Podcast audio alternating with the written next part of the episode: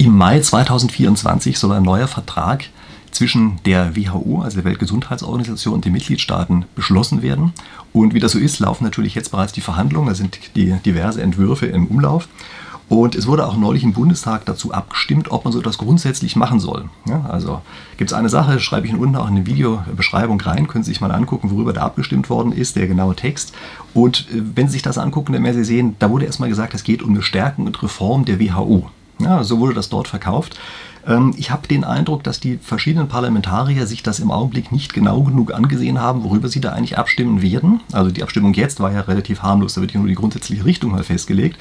Aber ich habe den Eindruck, wie gesagt, dass die nicht sehr genau hingesehen haben. Bisher nicht. Ich hoffe, dass sie in Zukunft noch genauer machen. Denn in einzelnen Teilen ist der Vertrag, so wie er jetzt im Entwurf vorliegt, keineswegs so harmlos, wie das auf den ersten Blick aussieht. Also das geht nicht einfach nur um eine neutrale Reform oder so etwas, sondern es ist eben so, dass dort für meine Begriffe die Rechte der Nationalstaaten durchaus zurückstehen gegenüber dem, was die WHO dann machen kann.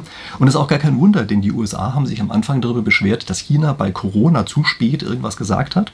Und deshalb haben, also sind jetzt gerade von der USA-Seite aus Vorstöße gemacht worden, ähm, wie man dort eben stärker eingreifen kann und dafür sorgen kann, dass zum Beispiel eben Dinge früher bekannt gemacht werden äh, müssen, dann aber auch Maßnahmen umgesetzt werden müssen. Also das ist schon eigentlich von Seiten der USA das erklärte Ziel gewesen und daher wundert es mich ein bisschen, dass das bei uns so bisher noch überhaupt gar nicht angekommen ist. Also was ich jetzt in diesem Video machen möchte, sind eigentlich zwei Teile. Ich möchte im ersten Teil einfach mal ein paar Sachen aus diesem WHO-Vertrag herausgreifen. Ich möchte gleich dazu sagen, ich bin hier kein Experte darin, sondern ich habe mir einfach verschiedene Sachen in den Primärquellen angesehen. Das ist ja immer eine sinnvolle Sache, die zeige ich Ihnen jetzt gleich. Und ich denke, das ist eine, ein Vertrag, der wichtig genug ist, dass wir darüber einfach insgesamt kollektiv ja, beratschlagen, ja, diskutieren, dass wir nicht einfach nur da sitzen und sagen, da wird schon alles richtig sein, was da draufsteht und einfach durchwinken, sondern dass wir uns eher einfach damit beschäftigen. Und ich hoffe ja, dass auch einige Politiker und Journalisten meinen Kanal hier gucken und dann auf die Art und Weise zumindest einfach mal reingucken in den Vertrag, in die Primärquelle idealerweise, um zu verstehen, was dort läuft.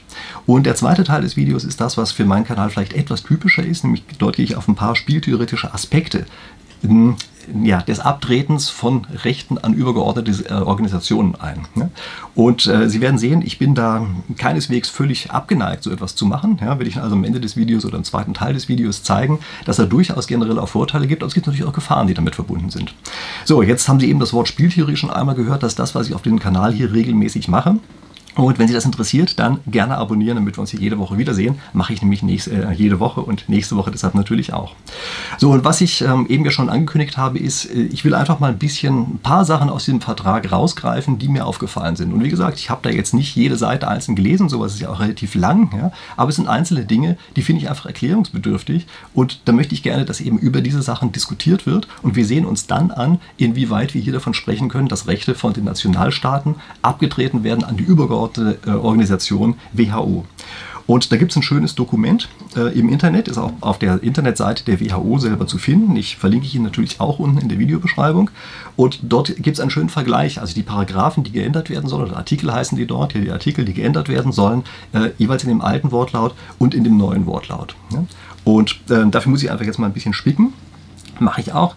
Und da gucken wir uns beispielsweise mal gleich den Artikel 1 an. Und in dem Artikel 1, äh, da steht in der alten Fassung wie bisher Non-Binding Advice issued by WHO, also das heißt ähm, eine nicht bindende Empfehlung der Weltgesundheitsorganisation. Ja, okay. Die Wörter nicht bindend werden gestrichen. Also die, äh, wenn danach dann die Empfehlung keine nicht bindende Empfehlung mehr ist, dann kann man daraus ja eigentlich nur schließen, dass es eben eine bindende Empfehlung sein muss.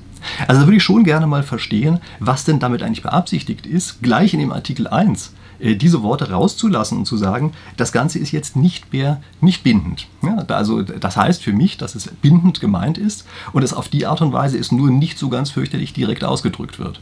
Und ähm, das wäre jetzt, sagen wir mal, nach meinem Empfinden schon ein deutliches Abtreten an Rechte, an andere, andere Organisationen, überstaatliche Organisationen in dem Fall, wenn deren Ratschläge also gar keine Ratschläge mehr sind, sondern wenn die eben plötzlich bindend werden.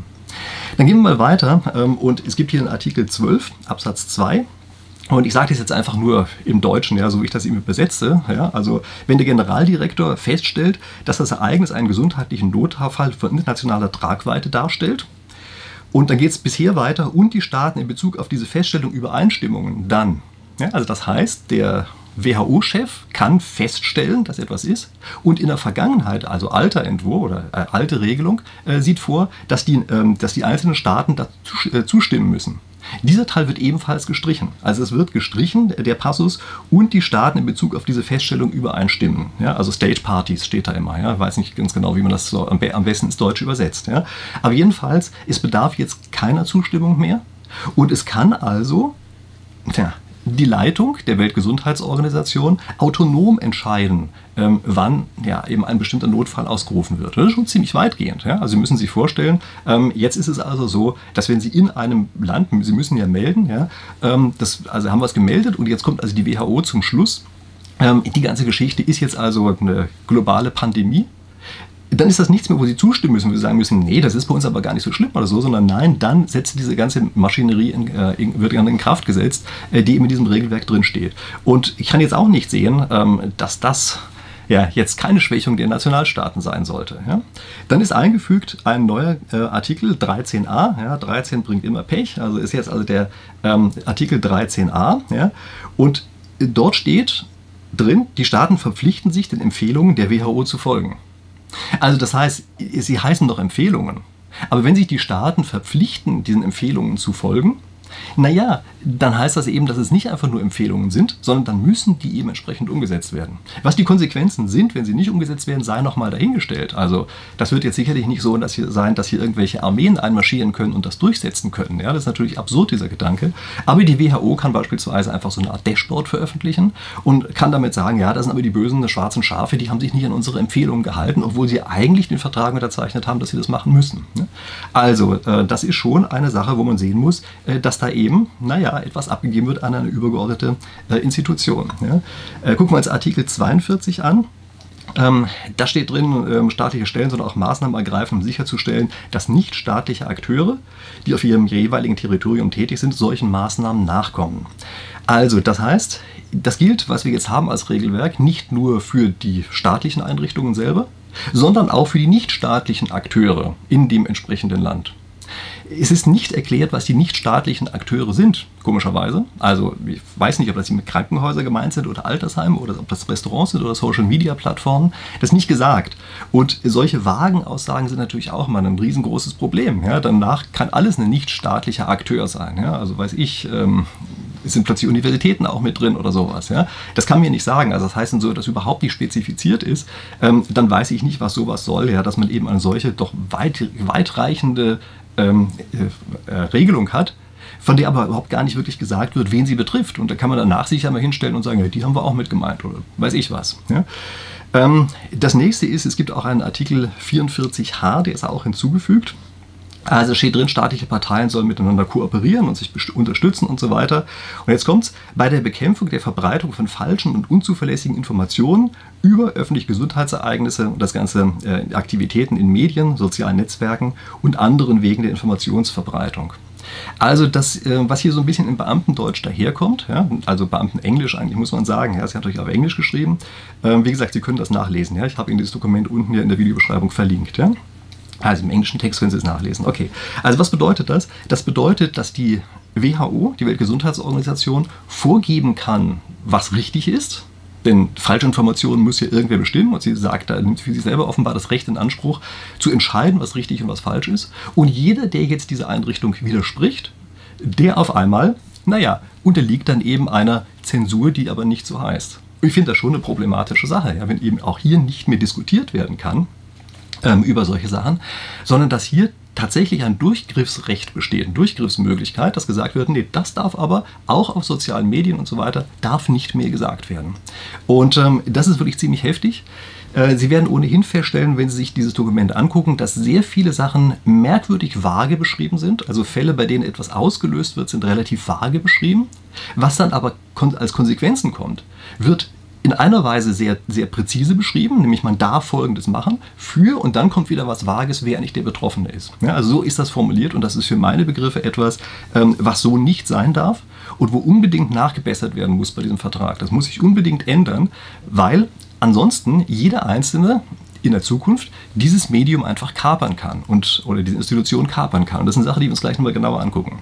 Bevor wir das machen, möchte ich aber noch einmal kurz darauf eingehen, ähm, was die Befürworter eigentlich genau sagen. Also was, was ist der Grund dafür, dass überhaupt diese Reform vorgenommen werden soll? Und da wird zum einen gesagt, der Einfluss des Westens soll zurückgehen.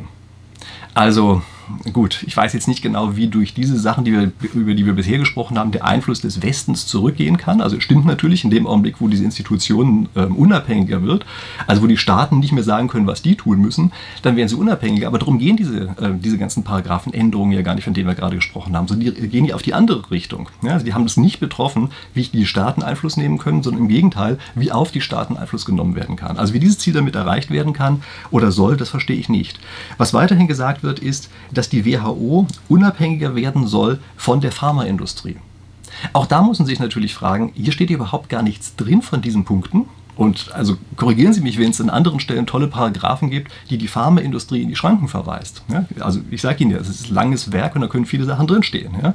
Aber mein Verständnis ist im Augenblick, dass mit diesen Sachen eigentlich nur geregelt wird, wie man Einfluss auf die Staaten nehmen kann und die Pharmaindustrie ist ja gar nicht diesen, äh, an diesen Weg gebunden, sondern die kann ja direkten Einfluss auf die WHO nehmen, auf verschiedenste Weise. Ja, man nennt das immer so abstrakt Lobbyismus, aber das können ja auch Sachen sein, die grundsätzlich sogar sinnvoll sind, nämlich einfach ähm, Leute zu entsenden, die sich mit bestimmten Dingen auskennen. Ja, also dass man in die Industrie hören muss, ist ja klar. Aber da gibt es ja einen direkten Einflussweg, der dort stattfindet und der sehe ich überhaupt nicht, ähm, wie der hier geändert werden sollte durch solche Regeländerungen wie die, von denen wir jetzt gerade gesprochen haben. Und äh, ein anderes Ziel, was gesagt wurde, ist, dass Impfstoffe weltweit gerechter verteilt werden können.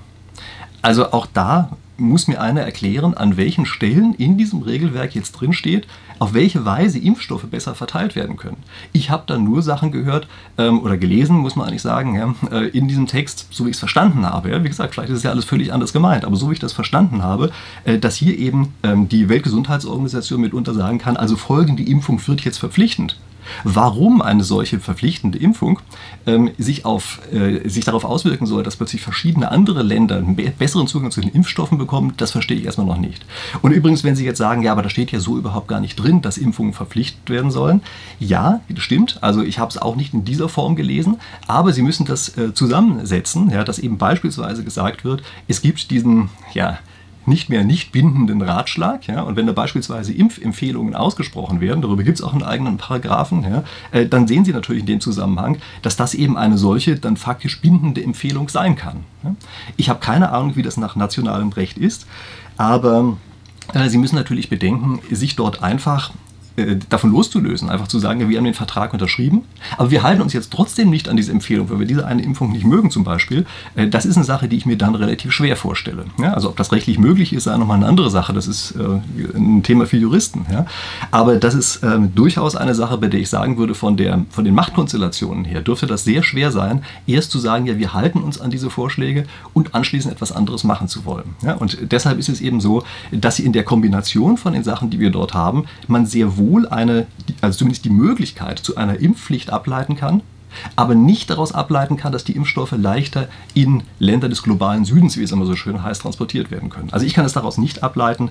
Und wie gesagt, wenn Sie das, ähm, also eine, sozusagen eine schlagende Formulierung in diesen Verträgen finden oder kennen, in denen das anders geregelt ist, dann gerne in die Kommentare damit, äh, damit wir das sehen können. Jetzt ähm, gucken wir uns einfach mal kurz an, was eigentlich Faktenchecker dazu sagen. Also das ist ja auch eine ganz interessante Sache. Was, äh, wie empfinden die das eigentlich? Und die fangen natürlich alle auf die gleiche Weise an und sagen, ja, Verschwörungsmystiker oder wie die jetzt heutzutage heißen, ne, was früher mal Verschwörungstheoretiker waren, also irgendwie die Bösen, ähm, die sagen jetzt auf einmal, äh, hier würde, weiß ich, das Grundgesetz ausgehebelt und weiß ich was. Ja? Also das ist immer die Sache, womit die erstmal anfangen. Und dann ist es aber nicht etwa so, dass die auf konkrete Paragraphen eingehen aus diesem, äh, aus diesem Vertragswerk. Es ist nicht etwa so, dass sie sagen, nee, also ihr behauptet, in diesem ähm, Paragraphen steht Folgendes drin, oder wie gesagt, Artikel heißen die ja. Also ihr behauptet, da steht Folgendes drin in diesem Artikel, aber das ist ja ganz anders gemeint, das ist ganz anders zu verstehen. Und in dem folgenden Kontext ergibt sich das auf eine andere Weise. Nein, das steht da nicht. Ja? Also die gehen eben nicht auf diese einzelnen äh, Probleme ein, sondern was sie sagen ist, sie fragen, sie fragen einfach irgendwen, fragen irgendeinen Abgeordneten, und der sagt, nee, nee, das ist kein Problem, ja? ähm, das ist schon nicht so gemeint aber als Ganzes, nicht konkret auf einzelne Paragraphen bezogen. Ja? Und dann sagen sie, naja, das Ganze ist eben falsch. Ja? Äh, die, eine weitere Sache, die mir auch an einer Stelle aufgefallen ist, ähm, da steht also beispielsweise, final ausgehandelte Regelungen müssen von den souveränen Staaten jeweils ratifiziert werden, um nationale Rechtswirkung zu entfalten. Ja, also auch so ein schöner Satz, der da in einem äh, dieser Artikel mit drin stand, in dem also diese Fakten überprüft werden. Was heißt das? Das bedeutet, dass man erst noch zustimmen muss. Ja, klar, und darum geht es doch. Es geht doch darum, ob die Regierung, insbesondere die deutsche Regierung, diesem Vertragsentwurf zustimmen kann. Die anderen Regierungen natürlich auch. Ja, genau darum geht es doch. Also natürlich müssen die Regierungen erst noch zustimmen. Das ist nicht so, dass ich die WHO einfach einseitig hinstellen sagen kann, so jetzt haben wir den Vertrag geändert und ihr seid alle dran. Nee, natürlich müssen wir zustimmen. Aber die Zustimmung das ist genau das, worüber wir gerade diskutieren müssen. Also ich verstehe wirklich nicht, ähm, was an solchen Stellen mit den Faktencheckern los ist, dass die einfach, weiß nicht, auf einer völlig falschen Ebene argumentieren und gar nicht mehr wirklich auf die Sache eingehen, um die es wirklich geht. Und äh, wir müssen weiterhin ähm, bedenken, wenn das Ganze ratifiziert ist, also wenn man einmal diesem Vertrag zugestimmt hat, und wie gesagt, das ist ja jetzt in relativ naher Zukunft, ähm, dann gilt eben so etwas wie dieser Artikel 13a, von dem ich eben gesprochen habe. Und da steht eben drin, wir, äh, wir verpflichten uns, diesen WHO-Empfehlungen Folge zu leisten. Ja, das, ist, das steht da drin. Also das ist ja dann keine Sache, bei der man sagen kann, ach, naja, haben wir das damals unterschrieben, wollen wir jetzt nicht mehr. Also da möchte ich mal sehen, äh, wie man dort noch rauskommt. Ich möchte übrigens auch sehen, wie man dort rauskommt, ähm, wenn beispielsweise im nächsten Jahr die ganze Sache beschlossen wird und dann hätten die einzelnen Länder noch ein Jahr Zeit, ähm, das abzulehnen, also zu sagen, nee, da machen wir nicht mit. Da möchte ich auch mal sehen, dass Deutschland am Ende den Mut haben wird, sich hinzustellen und zu sagen, nee, tut uns leid, äh, bei dem Vertrag, der da gerade ausgehandelt wurde, da machen wir nicht mit. Also das möchte ich sehen. Das bedeutet also, das, was in diesen Vertrag eingeht, ist alles entscheidend und das ist eine Sache, bei der man einfach verdammt genau hingucken muss. Und da möchte ich jetzt wirklich einfach darum bitten, dass auch die Journalisten, auch die von den Faktencheckern, einfach wirklich mal präzise auf Paragraphenebene drauf gucken und sagen, was ist denn mit der Sache gemeint und wie kann man das interpretieren und vor allen Dingen auch, wie ist die Wirkung in Verbindung mit anderen Paragraphen oder Artikeln. Ja, so, gut. Also, und ähm, jetzt verlassen wir mal diese Ebene, diese konkrete Ebene dieses einen Gesetzes und wir überlegen uns, wie ist das eigentlich überhaupt Macht an übergeordnete Institutionen abzutreten. Also ist das eigentlich überhaupt jeweils äh, eine, eine günstige Angelegenheit. Und wir dürfen ja eins nicht vergessen, auch Faktenchecker sind zu einem gewissen Grad natürlich solche übergeordneten Einheiten. Ja, also Dinge einfach mal von einer mehr oder weniger neutralen Sicht überprüfen zu lassen, ist natürlich eine extrem wichtige Eigenschaft und das ist etwas, was nicht jeder Einzelne für sich machen kann. Ja, also man merkt das ja, wenn man versucht, in so einen Vertrag reinzugucken, dann merkt man, es sind wirklich Berge von Text. Und ohne, dass man Kommentierung oder so etwas hat, kommt man an der Stelle überhaupt nicht weiter. Es ist unmöglich, dass das jeder macht. Und es ist auch unmöglich, dass das jeder Parlamentarier einzeln macht. Das heißt, man muss das delegieren auf andere Institutionen. Und diese anderen Institutionen, die müssen diese Arbeit für einen abnehmen, also zum Beispiel Gremien im Parlament. Ganz wichtige Angelegenheit.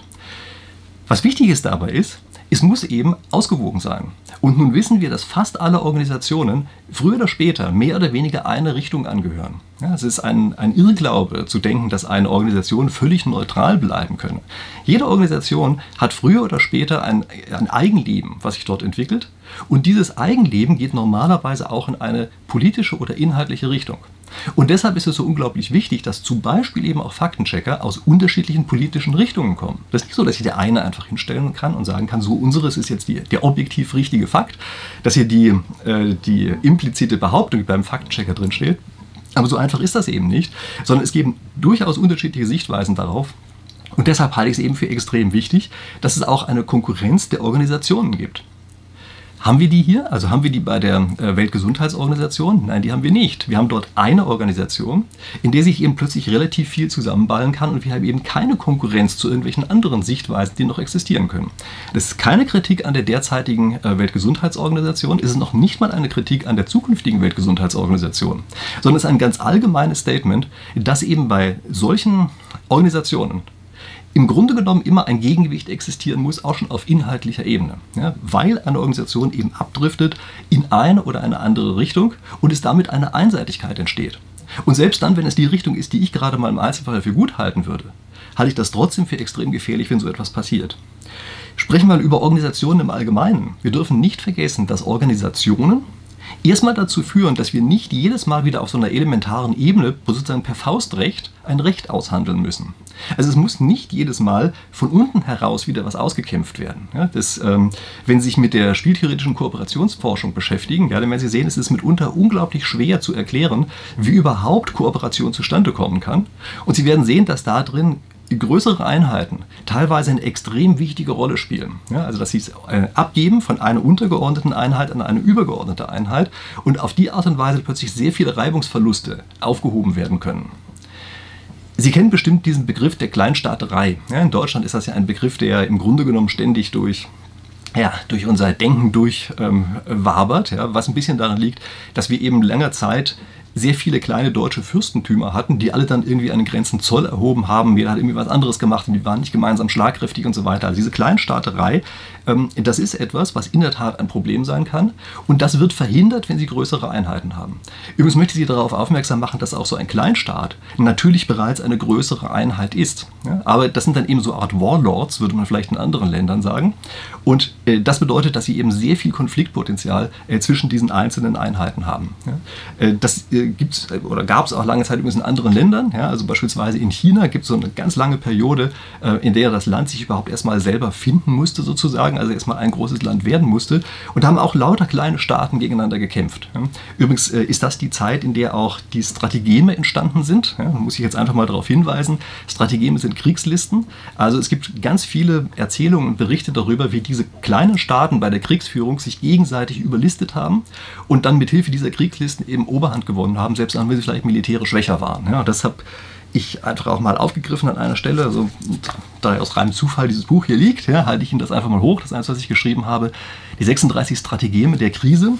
Also das ist ein Buch, in dem es um diese Strategeme, um diese Kriegslisten geht, die ursprünglich mal aus China gekommen sind, die aber natürlich auch äh, sich auf andere Kleinstaaten oder Krisen, Kriegssituationen beschäftigen, äh, beziehen können. Ja, also wenn Sie das Thema interessiert, dann gerne das Buch kaufen. Link ist natürlich auch in der Videobeschreibung unten drin. Und ähm, ich halte diese Strategie für eine sehr interessante Art und Weise, sich einfach, naja, den Situationen zu nähern, wie die verschiedenen Parteien eben gegenseitig übertölpeln und überlisten. So, Klammer zu. Ähm, worum geht es bei solchen übergeordneten Einheiten auch oft? Es geht oft darum, dass es eigentlich eine Koordination ist. Ja, es soll koordiniert werden.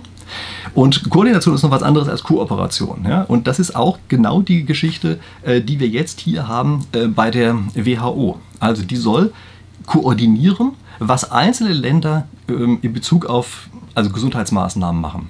Und das ist ja gerade bei grenzüberschreitenden Sachen wie bei einer Pandemie hochgradig sinnvoll. Ja, da ist es oft so, dass die Koordination letztlich egal ist, worauf man sich koordiniert. Ja, also ob man die eine oder die andere Maßnahme macht, Hauptsache die Maßnahmen passen irgendwie zusammen. Ja, das ist in sehr vielen Fällen das wirklich Entscheidende. Also Koordination ist häufig etwas sehr Wichtiges.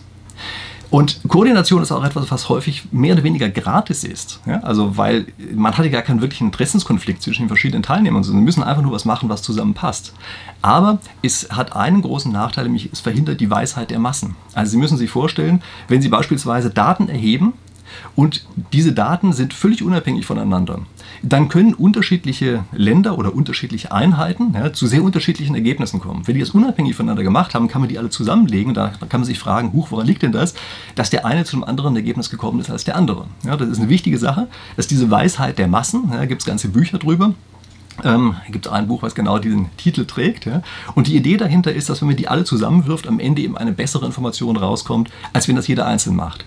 Was passiert, wenn die sich koordinieren? Nun, dann ist es so, dass es eben nicht mehr unabhängig voneinander ist. Und dann haben sie eben auf einmal solche komischen Sachen, dass das, was der eine tut, plötzlich von einem, von einem anderen übernommen wird, nur weil es der eine schon getan hat. Ja? Das heißt also, diese, diese Unabhängigkeit, die da ist, die zu einer Qualitätsverbesserung führt, die ist jetzt auf einmal nicht mehr da, genau durch die Koordination.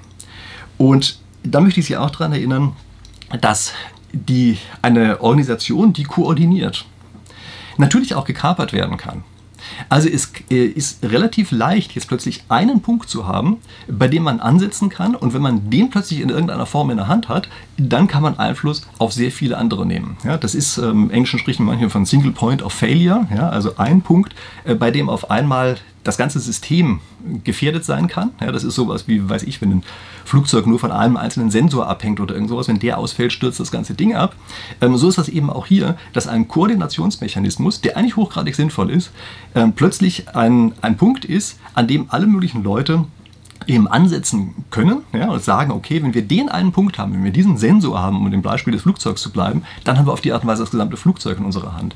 Und das ist etwas, was man nicht übersehen darf. Ja, also man darf einfach nicht übersehen, dass ein solcher Single Point of Failure existiert, dass es damit eben wesentlich einfacher wird, plötzlich so ein gesamtes System zu kapern und dass man natürlich entsprechende Gegenmaßnahmen einleiten muss. Und welche sind die Gegenmaßnahmen, also vorbereitend einleiten? Ja? Die Gegenmaßnahmen müssen da sein, damit so etwas gar nicht erst passieren kann. Ja? Und die Lösung dazu im Allgemeinen ist natürlich vollkommen klar. Das ist einfach demokratische Kontrolle. Und wir haben leider immer mehr den Hang im Augenblick, dass auch die demokratisch gewählten Institutionen einfach Entscheidungskompetenzen abgeben wollen an andere Institutionen, was wie gesagt grundsätzlich erstmal sinnvolle Sachen sind, dann aber eben keinerlei Kontrolle weiterhin, Kontrollmechanismen drin haben und sich immer einreden, diese Institution, die hat dann plötzlich nur noch das Gute der Menschen im, im Kopf. Und das ist einfach nicht, also nicht generell so. Ne? Das kann durchaus sein, dass einzelne Institutionen für längere Zeit hinweg etwas Gutes wollen. Aber wie gesagt, sie können eben plötzlich gekapert werden, sie können sich auch selbst in eine andere Richtung entwickeln und auf einmal wollen sie eben nicht mehr das Gute. Ja, das ist der gleiche Fehler, der bereits bei der EU, bei der Konstruktion der EU gemacht worden ist, dass wir dort gesagt haben, wir geben ihm relativ viele eigentlich demokratisch zu, legitim, zu legitimierende Rechte ab an eine Administration, die eben gerade nicht demokratisch legitimiert ist. Und die werden das dann schon richtig machen. Also die müssen das dann genau im Sinne von irgendwelchen Vorstellungen machen, die vorher mal festgelegt worden sind. Und das ist eben einfach nicht so. Ja, solche Institutionen, die sind keineswegs so, ähm, dass die einfach automatisch immer das Gute wollen. Das ist immer die, Vorstellung von demjenigen, der so eine Institution einrichtet. Aber die denken nicht daran, dass sie natürlich jede Institution weiterentwickelt, wie gesagt, Eigeninteressen entwickelt, dass natürlich Lobbygruppen darauf Einfluss nehmen können und dass das eben ein Punkt ist, bei dem man auch leicht Einfluss nehmen kann. Und was muss man dagegen machen? Ganz einfach demokratische Prinzipien muss man dagegen machen. Nämlich beispielsweise muss man dafür sorgen, dass bestimmte Rechte automatisch enden zu einem bestimmten Zeitpunkt. Also gucken Sie sich das bei uns an. Ähm, eine Regierung zu wählen heißt ja, wir bestimmen für eine kurze Zeit so eine Art König, aber es ist eben eine kurze Zeit. Und nach vier Jahren ist dieser Status als König vorbei. Wenn er sich bis dahin nicht bewiesen hat, darf er nicht nochmal ran. Und das ist eine ganz wichtige Sache und die wird häufig vergessen, wenn man ähm, Befugnisse an Administrationen weitergibt. Ja, da wird einfach so gemacht, als wäre das überhaupt kein großes Problem. Und das nächste ist, wir brauchen unbedingt bei solchen Institutionen eine Gewaltenteilung. Also es hat keinen Zweck, dass wir jetzt einfach ankommen und sagen, naja, diese eine Institution, ähm, die, die macht es schon automatisch immer richtig und wir brauchen überhaupt keine Kontrollmechanismen. Und es sind in dem Pandemievertrag, so wie im Augenblick dort besteht, sind keine Kontrollmechanismen vorgesehen. Also es ist nicht vorgesehen, dass man einfach sagen kann, nee, wir sehen das aber anders, ja, wir würden das gerne überprüfen lassen, diese Sache. Es ist keine Gegenorganisation da, habe ich am Anfang schon mal davon gesprochen, ja, dass wir solche Konkurrenz brauchen. Ist alles nicht vorgesehen. Und damit wiederholen wir hier für meine Begriffe den gleichen Fehler, den wir schon in der Corona-Pandemie gemacht haben. Nämlich wir packen die Exekutive und die Judikative in eine Organisation hinein. Und das geht nicht gut. Das funktioniert einfach nicht äh, wenn wir dafür sorgen, dass jemand selbstständig darüber entscheiden kann, ob das, was er gemacht hat, richtig oder falsch ist. Und ähm, also bei Corona, ja, wenn Sie jetzt vielleicht einwenden, ja, aber die Gerichte waren ja noch da. Naja, aber erstens sind die eben gemessen an den Maßnahmen, die beschlossen worden sind, relativ langsam. Und dann ist es natürlich so, dass häufig die Maßnahmen bereits so viel vollendete Tatsachen geschaffen haben, dass man anschließend kaum noch etwas dagegen tun kann. Also äh, ich glaube, wir sollten nicht die Augen davor verschließen, dass wir dort zum gewissen Grad die Gewaltenteilung aufgehoben haben und dass man dem Vertragswerk, was wir hier im Augenblick vor uns haben, eine ganz große Gefahr besteht, dass wir in noch viel größerem Stil, und zwar weltweit, äh, die Gewaltenteilung aufheben. Und davon äh, kann ich wirklich nur ganz dringend abraten. So, wenn Sie jetzt andere Informationen zu dem Pandemievertrag haben, also wenn Sie wirklich Informationen haben, wo, wo Sie mir zeigen können oder auch den anderen insbesondere zeigen können, in welchen Paragraphen werden denn eigentlich diese Ziele, die am Anfang mal erklärterweise vorhanden waren, wo werden die denn erreicht? Dann schreiben Sie die gerne in die Kommentare rein, ja, dass wir einfach mal sehen können, ähm, wo sind denn jetzt die Stellen, die, die positiven Änderungen, die wir da drin haben. Ja?